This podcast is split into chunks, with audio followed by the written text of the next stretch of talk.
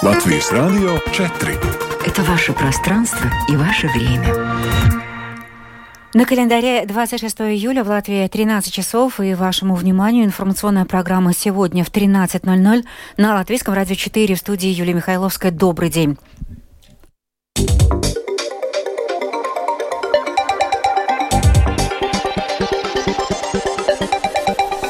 В этом выпуске осужденный в Латвии российский пропагандист Касем покинул страну. В Латвии зафиксировано самое низкое число безработных, но работодатели продолжают испытывать напряжение из-за нехватки рабочих рук. Латвийцы проявляют интерес к бесплатной проверке на гепатит С. Запись заполнена буквально за считанные часы. В Латвии закрыли доступ к Вагнеру еще двум российским сайтам из-за угрозы национальной безопасности.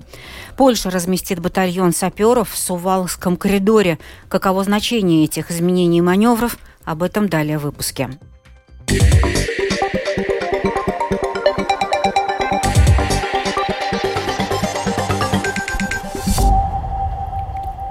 Шеф-редактор российского пропагандистского проекта «Спутник Литва» Марат Касем покинул Латвию. Об этом, как сообщает агентство «Лето», информировала официальный представитель МИД России Мария Захарова.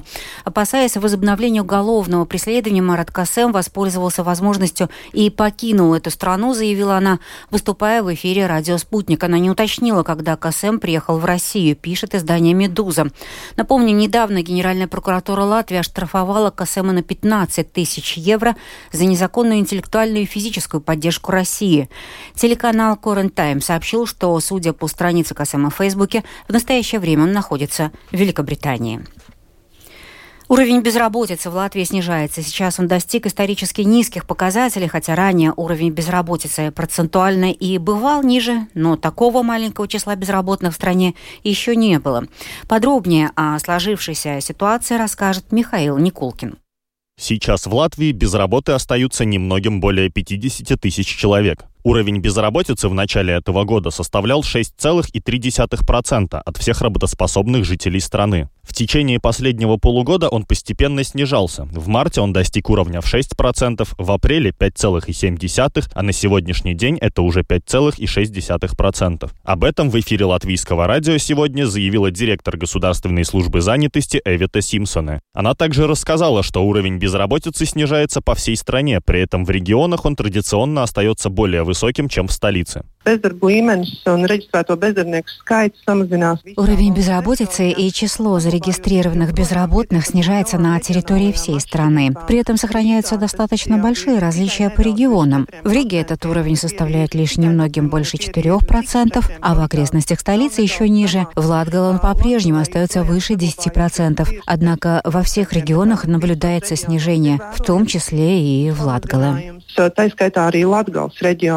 Эвита Симпсона также подчеркнула, что около 12,5 тысяч украинских мирных жителей, приехавших в Латвию после начала войны, достаточно успешно интегрировались в местный рынок труда. В свою очередь, президент Латвийской конфедерации работодателей Андрес Битте отметил, что люди из Украины и до начала полномасштабного вторжения России составляли большую часть зарубежных работников в Латвии. Он также рассказал службе новостей латвийского радио о том, работников из каких стран, помимо Украины, чаще всего можно встретить на латвийских предприятиях.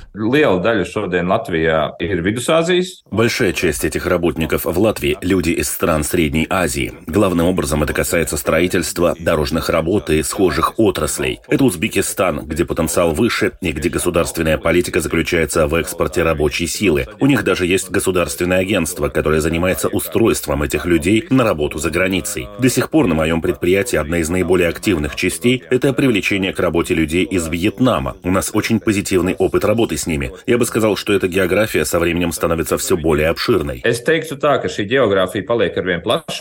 Отметим, что по словам главы службы занятости Эвита Симпсона, в Латвии ощутимо не хватает педагогов, медицинского персонала, программистов, водителей, строителей, а также вспомогательных работников в ряде отраслей. При этом количество свободных вакансий в стране на данный момент не является самым высоким в истории.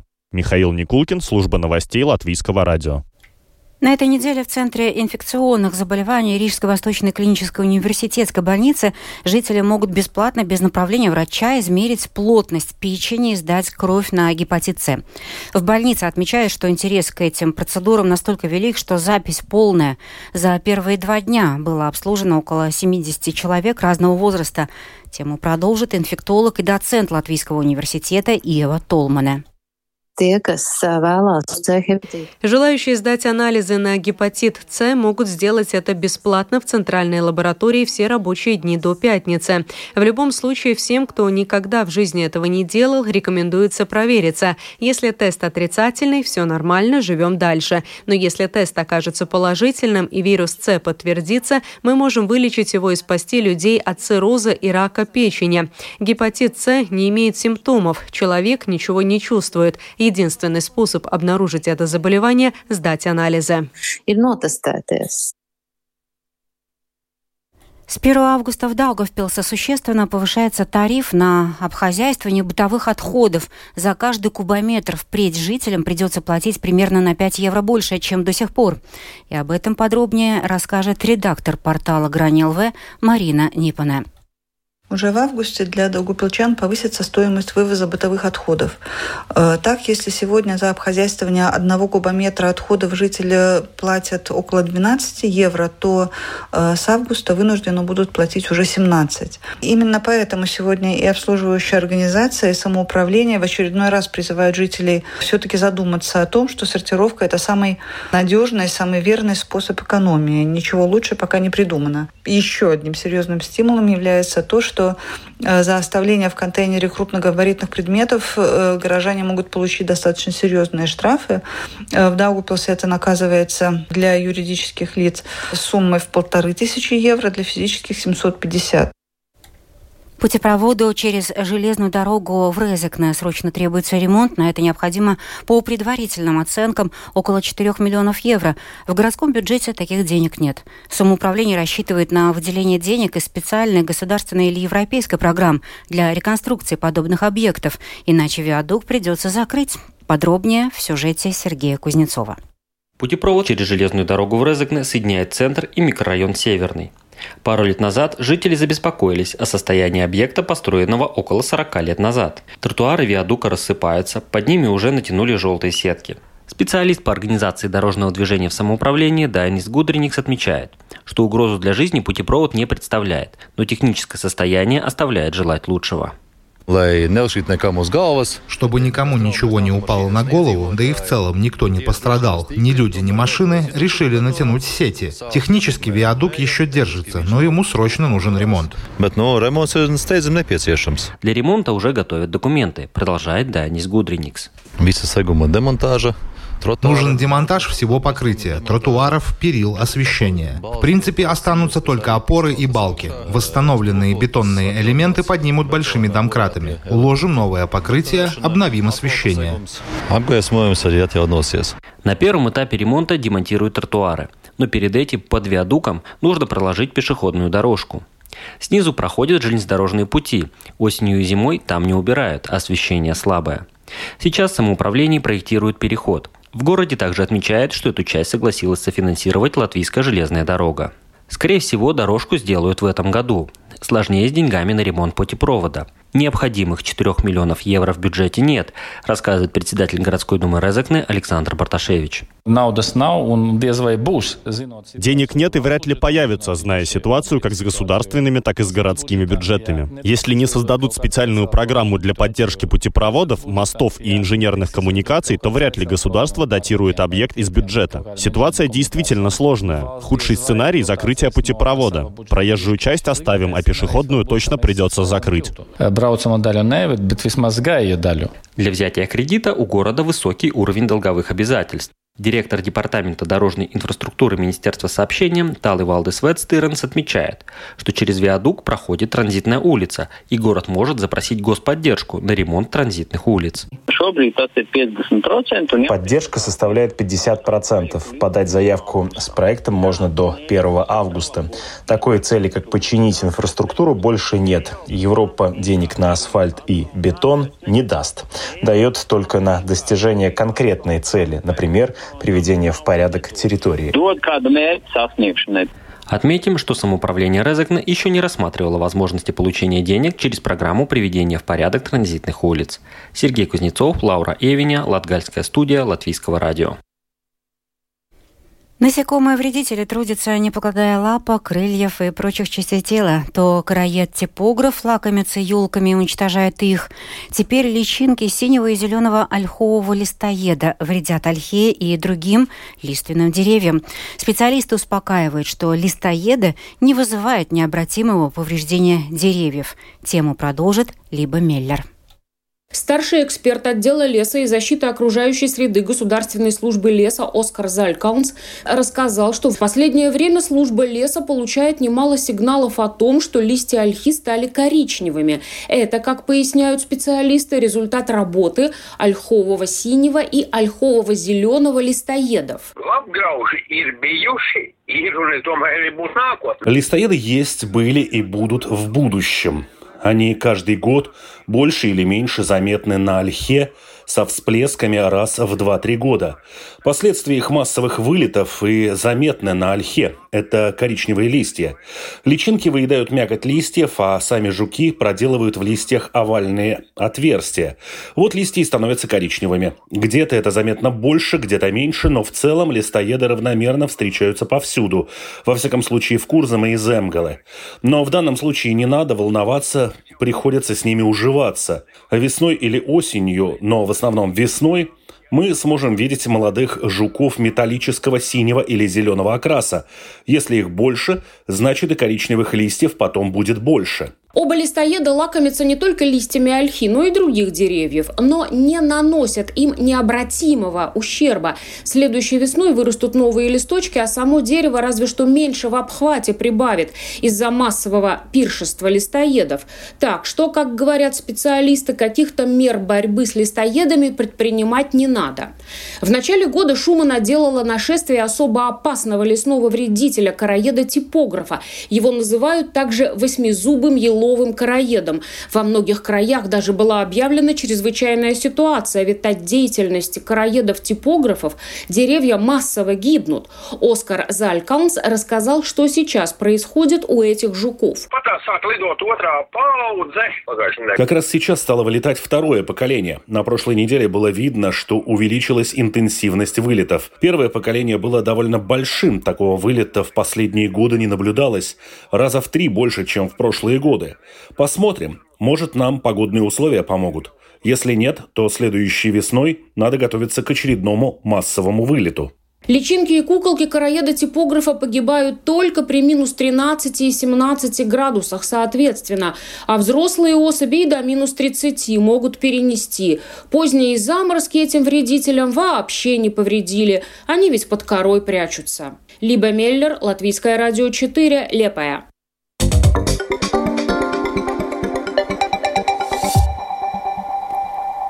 Другим новостям Национальный совет по электронным СМИ принял решение закрыть доступ к трем российским сайтам в Латвии «Вагнер 2022.ру», «ДНТВ.ру» и «Я политик.ру».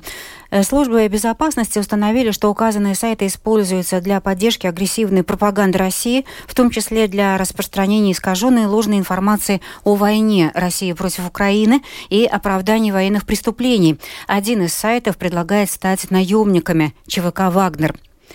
Варшава разместит саперный батальон в городе Августов в Сувалкском коридоре, находящемся между Белоруссией и Калининградской областью. Об этом заявил министр обороны Польши Мариуш Балащак.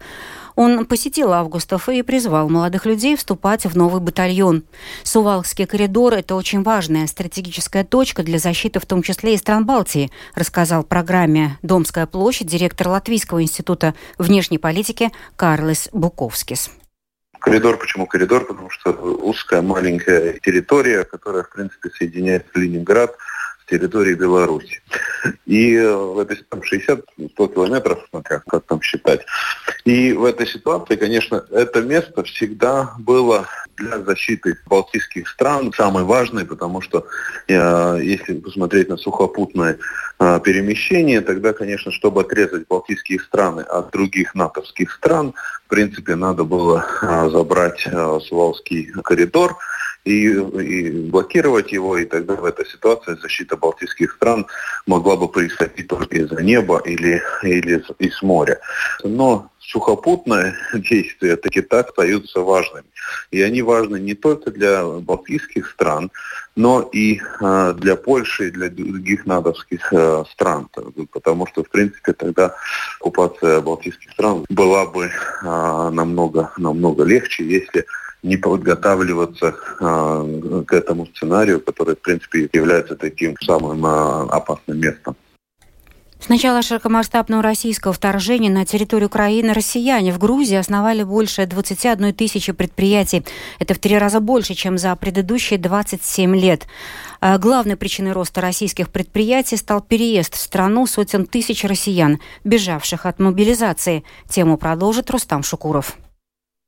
Точное число граждан России, поселившихся в Грузии, неизвестно. МВД, в составе которого входит Департамент пограничной полиции, публикует данные о пересечении границы не каждый месяц, а каждый квартал. Поэтому подсчитать, сколько россиян приехали на постоянное место жительства, а сколько из них обычные туристы, затруднительно. Кроме того, грузинское законодательство позволяет россиянам жить в Грузии в качестве туриста целый год, не регистрируясь в качестве резидентов. Именно поэтому лишь небольшая часть россиян подала документы в Министерство юстиции для получения постоянного вида на жительство. Тем не менее, эксперты считают, что общее число граждан России, поселившихся в Грузии, колеблется от 100 до 130 тысяч человек. Рустам Шукуров, служба новостей Латвийского радио. Завершение выпуска о погоде на завтра, четверг, 27 июля. В Латвии ожидается облачная погода, временами с прояснениями, ночью и днем местами кратковременный дождь, гроза.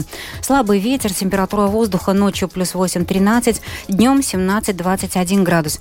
В Риге облачно местами с прояснениями. Во второй половине дня возможно кратковременные дожди, грозы, слабый ветер до 2-5 метров в секунду и температура воздуха ночью плюс 11-13, завтра днем около 20 градусов. Медицинский тип погоды второй благоприятный.